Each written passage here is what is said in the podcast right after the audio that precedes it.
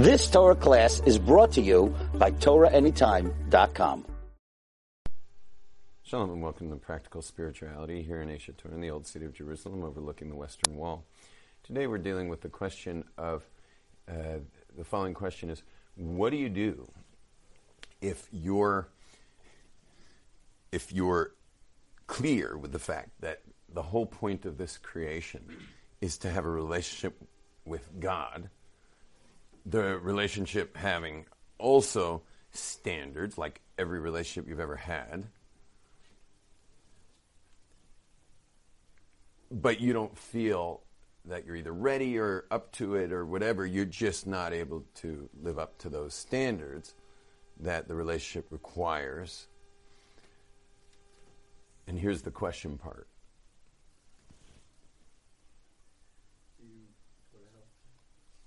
Oh, and the question is, the question he asked was, was, and I'm not going to repeat those words exactly, but if you died before you got your act together, if you died before you got your act together, are you busted?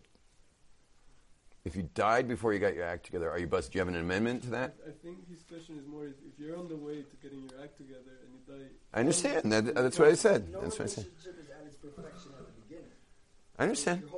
What if you die before? What's the deal if you die before you're at the point where you're ready to? So you know, I, I think it's quite a simple answer actually. The it's not a simple thing to do, but I think it's a simple answer is that you don't pay for that. You don't pay for that. But that's the simple answer. The difficult answer is can you be the judge of whether you're ready? So, no, the answer is no, you can't. But could you have a Rebbe who could help you answer that question? So, yeah, for sure. You could have a Rebbe, meaning a mentor, who would have the objectivity to say, you know what?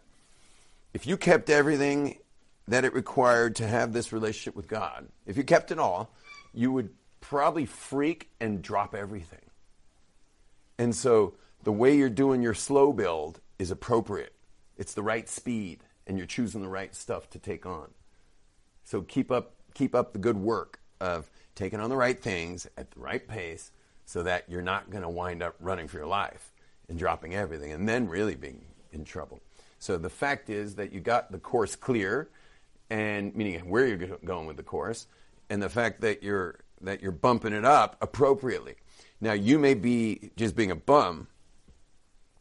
I just you got a point when you say the word bum. You know, as a father.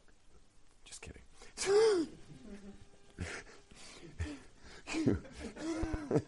Now you you may be being a bum and I'll tell you I can tell you for sure you're being a bum if you don't have a mentor who's who's uh, guiding your steps.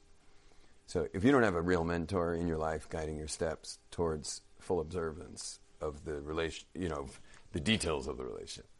Because think about it. I mean, it, I, I know I've written this a million times, but I'll write it again.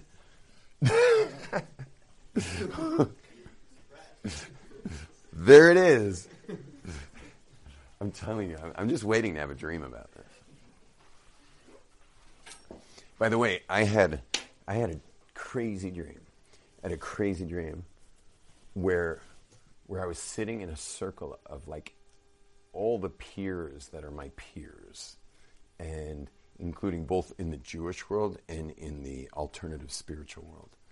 And all my peers are in the room, and I'm just one of the peers in the room, and it's being it's being led by by a a particular medicine chief from the Amazon, who you know who all of us know, and not all of you, but everyone in the room knew, and he's leading it, and he just suddenly like singles me out, and and mentions mentions me and my concern over finances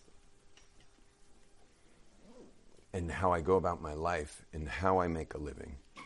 And that it was almost like I'll be reviewing his relationship to money. And but what he was really saying was he's not really going to review my relationship to money. What he was really saying is is Yom Tov, you're not supposed to be paying attention to money. Meaning, most people are, you're not. And your job is just to do what you do. And then I woke up and was so relieved. So relieved. Because you can't help but let the money thing creep in. You know what I'm talking about? Like, you're single or married? Single. And you know you'd like to be taken care of, right? But doesn't money creep in? You know, even though your long term plan is that's not going to be your part, you know? So, so for me, even though I'm a man, it's not my part. It's just not my part. And, and I, I was over worrying about it for a while, which is how my, I got this, you know, last week I was out two days because I got this thing. But it, I know I got that thing over that because I was, I was thinking in terms that I'm not supposed to be thinking in, and it was causing me stress that was inappropriate. You know, I mean, think about it. If you guys found out that I was worrying about money, you probably pool all your money together to make sure I never worried about money again, because it would be such a waste of a resource. I tell people all the time, if you've got something to say, don't you dare have a job. If you've got something to say, meaning if, what I mean is, if you've got a difference to make that's big enough and you're willing to make it, so then you're not allowed. A, you're not allowed a job. Not allowed a job. Let the world pay for you. Create a create a 501c3 if you want, and, and put it all around what you're trying to say to the world, and and grab a staff of people who are willing to who feel the same way about that, and but don't you dare have a job if you have if you could possibly make a difference on this planet before it just falls right through space with the weight of its problems. If you have something you can do about this planet, don't you dare sit in front of a computer, you know, at someone else's company several hours a day. You know, that's, that's just inappropriate. And I broke my own rule. And I woke up with a virus. You know, it's already eight days later. I got that message right away. But then later in the week, got the dream. And then woke up relieved. Yeah. So, anyway, that was just a lesson within a lesson right there when you have a relationship, you have two things going on at all times. One is the connection, which you you separated too much here. One is the connection. The other one is is the um, is the do's and don'ts. What would you call the do's and don'ts?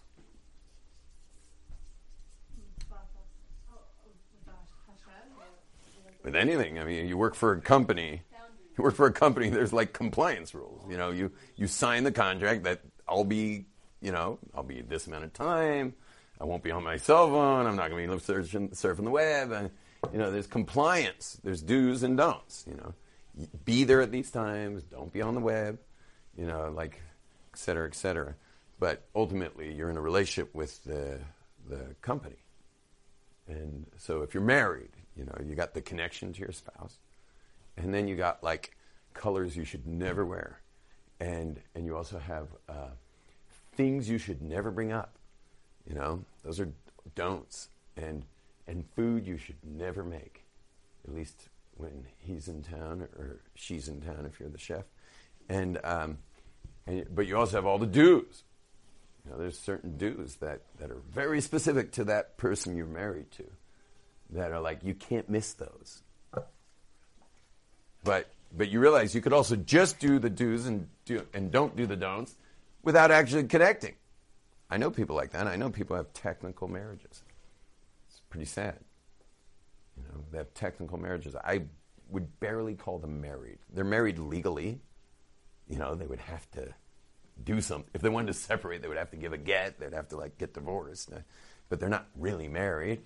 And I know people also who are, you know, married, but their connections, like they, they, they're working on connection, but, but they're not so interested in the do's and don'ts factors of the, of the relationship.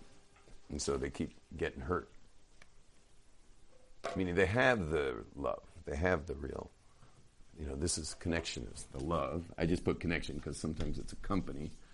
You know, you don't have to love the company you work for but um, they have the connection, but they're um, but they just keep getting hurt because if you loved me, you would not do that, you know. And or if you loved me, you would do that. And so, anyway, but these are both very important. In Judaism, with God, this is called um, this is called uh, the same connection, love, and the do's and the don'ts is the the Torah, and the it tells you what to do and what not to do.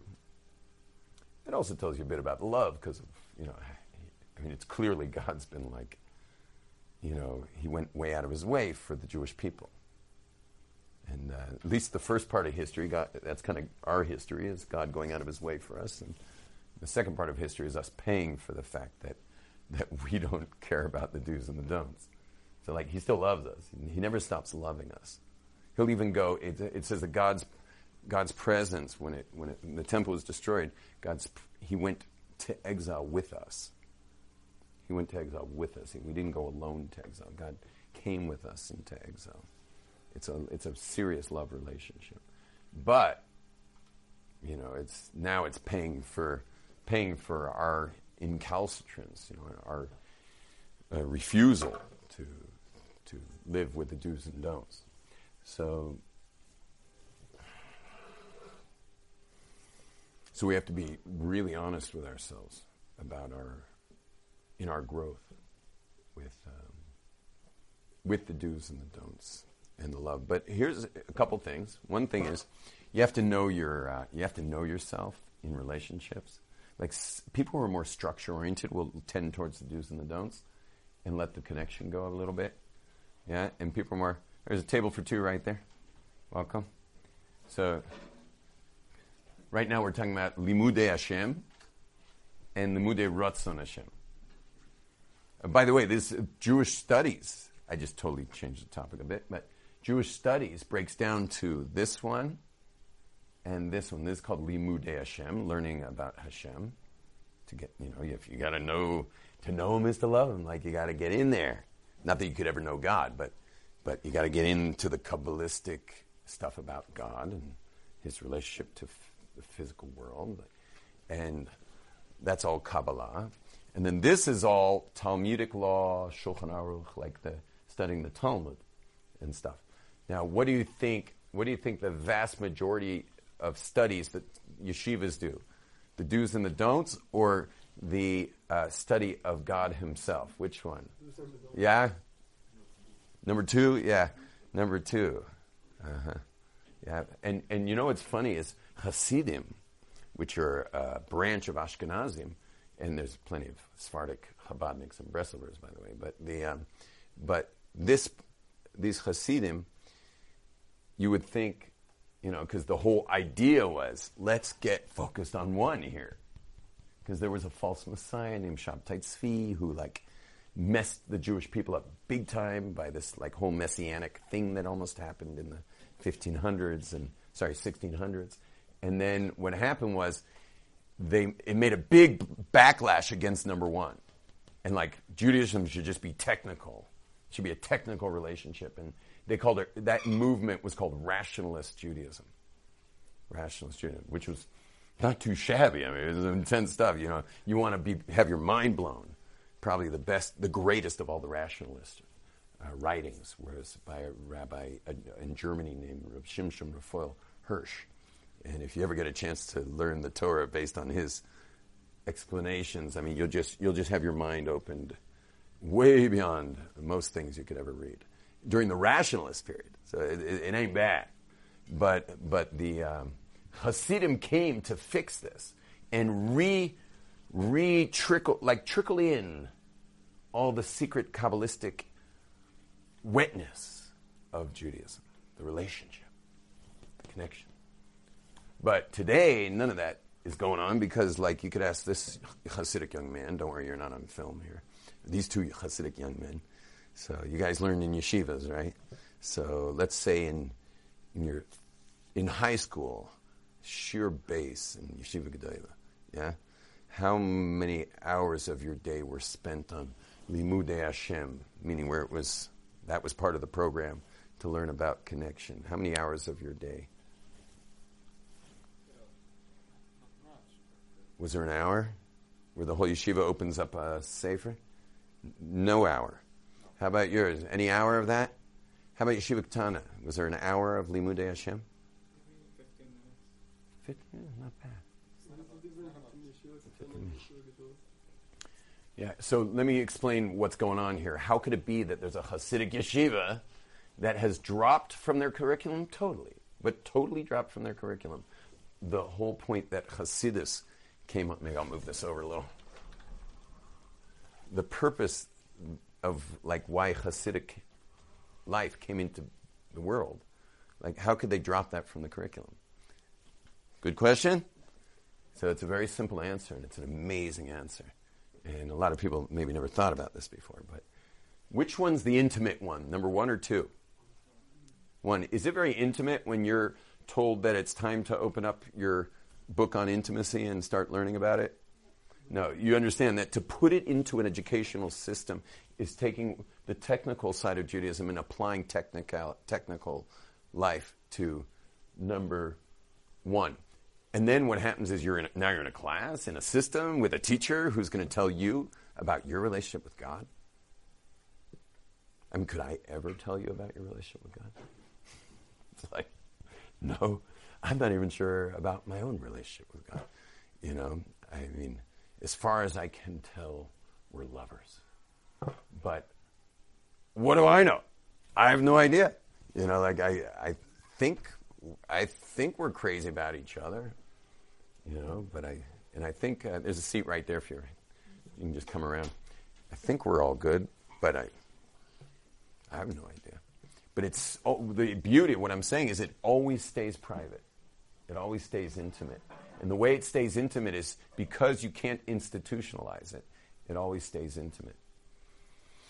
In a Hamevin Yovin, there is only one organization that ever instituted Hasidus during their actual study hours, and that's Chabad.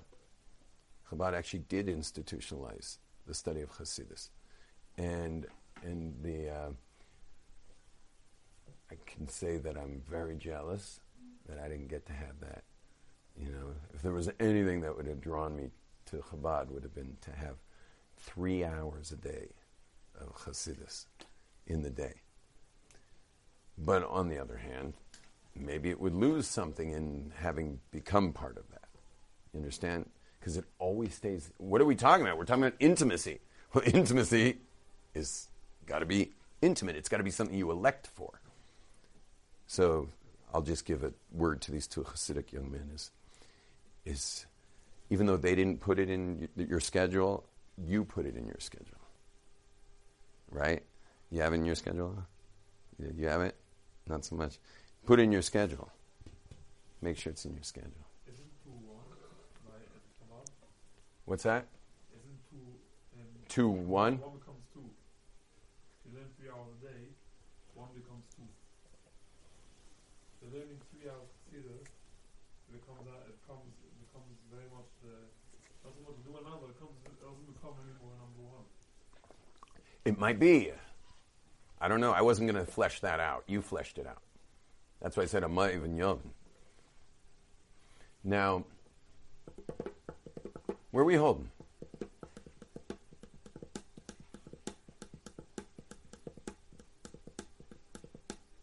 Um, so, what if you die when you're not there yet? Tell me, has anyone died when they were there yet? Moses, maybe? You know? You get that? So, like, are any of us ever going to be there? We're never going to be there. But you know, this is a lesson I wanted to teach you earlier this week that I was about to say, but then we it would have been way too off topic. But I think now it's pretty on topic. Is that a lot of people make the mistake, and uh, listen carefully to this one. A lot of people make the mistake, and uh, you know what? Can I get everyone? I'm going to teach you something so important. Can I get everyone to raise their hand that they would share this with one person by tomorrow? It's really short and easy to share. Only if you agree with it. If you don't agree with it, you can throw it in the wastebasket. But if you agree with what I'm about to say, would you share it with one person, please? Okay? And you're reminding me, uh, you won't do it? You won't share it with one person? Oh, you will? Okay. What was it, unanimous? Everyone, you'll share this with one person? Not sure what. whatever it is. I'm about to say whatever I say. You'll share it with one person. Um, but I, but someone reminded me that I've got to say this more often. Um, I should say it after every class. Remind me to say this after every class. The heads of Torah Anytime said to me, they're like, dummy. They're at my Shabbos table calling me a dummy. But they said, dummy, when you finish a class, tell the people to write. You know someone who needs to hear what I just said. You all know someone who, at least one person who needs to hear what I just said. Hit the share button, put in his email or her email, and send it and let them hear it. Because if you don't do that right now, you probably won't. And so get it done. You get that? So I should say that at the end of classes. I can't tell you what a pleasure it is to have you back. You have no idea what I went through. Are you here for a while? Just tell me you're here for a while. Every day I had another substitute video camera guy, like holding equipment like upside down.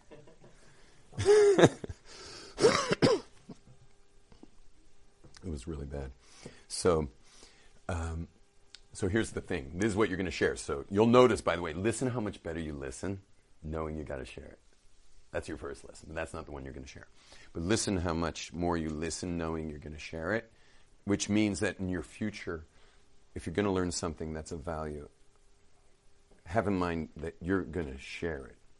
You know, you're going to share it out there. It's like my, my children when they when they start a school, meaning start the year with a new teacher. So I go up to the teacher and I say, I know you got a lot of kids in your class, and then I point to my kid and I say, "You see that one over there?" And they're like, "Yeah." And like, "That's Glaser. That's my kid." And they're like, "Yeah." And I said, "I said, when my wife and I had children, we, it was not for us.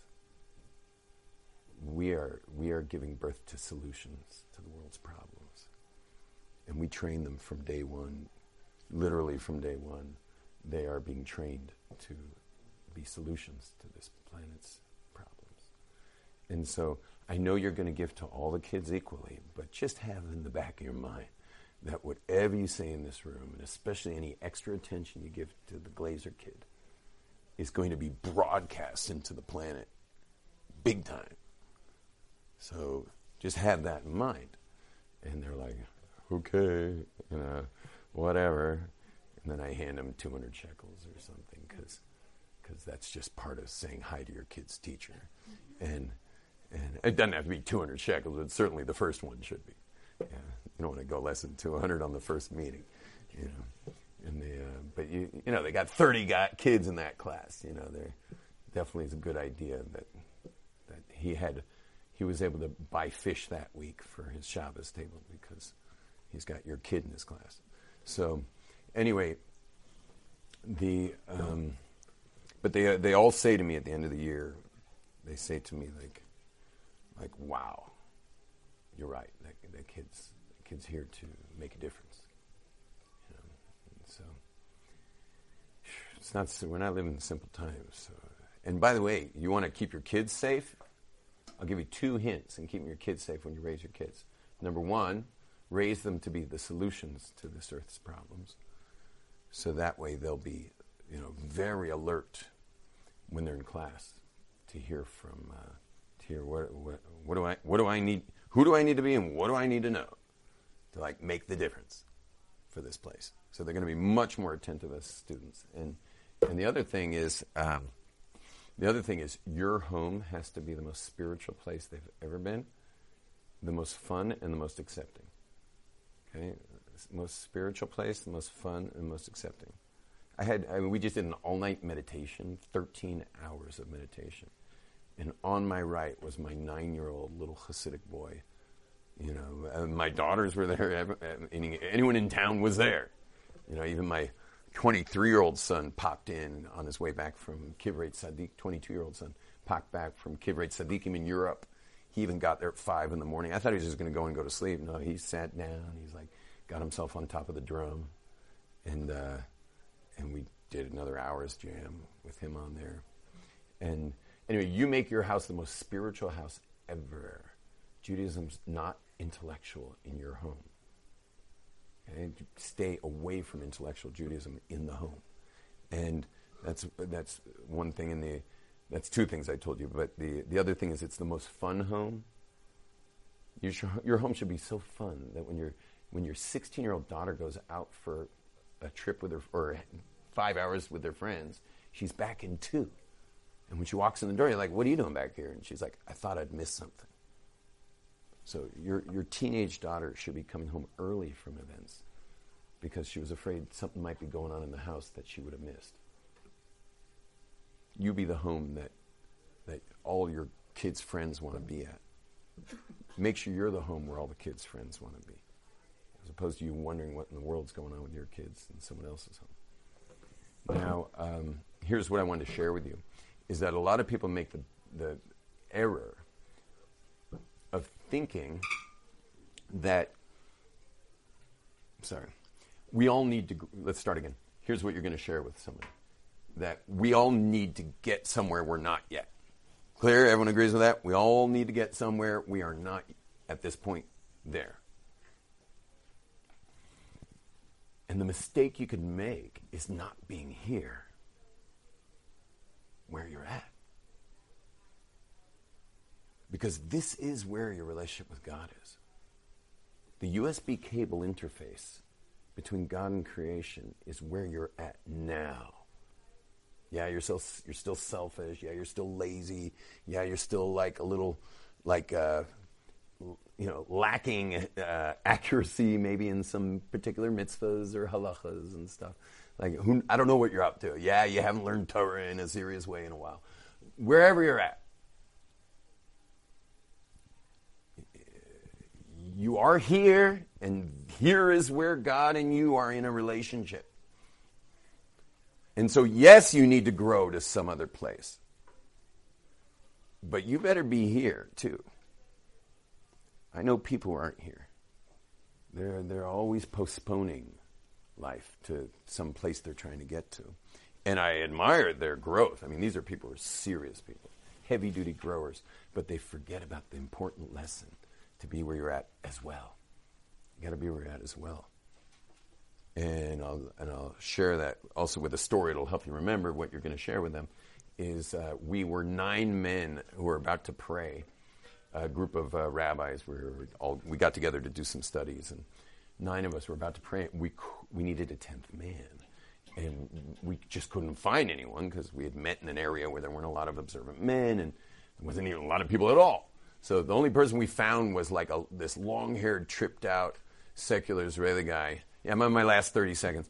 We tripped this like tripped out secular Israeli guy was like you know, just long haired tripped out guy. You know, he had earrings and all kinds of funky things going on with him. And uh, anyway, we pulled him in, we put a kippah on his head and gave him a siddur. Thankfully he's Israeli, he can read the Hebrew and and this guy was just like there, you know, so he just went for it. And and he was doing us a favor, but if, I, if I'm already here doing it, so I'll do it. And he opens his prayer book and he's in. But we were in too, so we weren't paying that much attention to him. But the long story short is that when we had finished praying, and meaning really finished, like the last Kaddish was said, he was still on like the third or fourth paragraph. He had the siddur like this, his other hand like this, and he was just like, like this, you know. And none of us touched his prayers because we're all so into growth that that we missed the connection part. Uh, because you can't connect anywhere if you're not where you're at now. You got to be where you're at to have a relationship. And yes you got to grow and you should be doing everything you can to grow but be where you're at. So this guy kind of mopped the floor with all of us rabbis in connection because he doesn't have a thought like he's got to be somewhere else. He's always just kind of, he's always kind of soaking in his own juices all the time. This guy, you know, he's not in that kind of, he's not like us in this like crazy growth thing we're up to. But don't miss your own growth. Don't miss the connection while growing. Shalom, everybody. See you in two weeks. Uh, oh, wait, yeah, very important. You know what? Can I make that announcement? You want to make it? So then let me just say one thing. Uh, please click, follow, share, subscribe, and all those other things you're supposed to do when you watch a video like this. And there is someone you know who's meant to hear this, so please send it to them now. Shalom. You've just experienced another Torah class brought to you by TorahAnytime.com.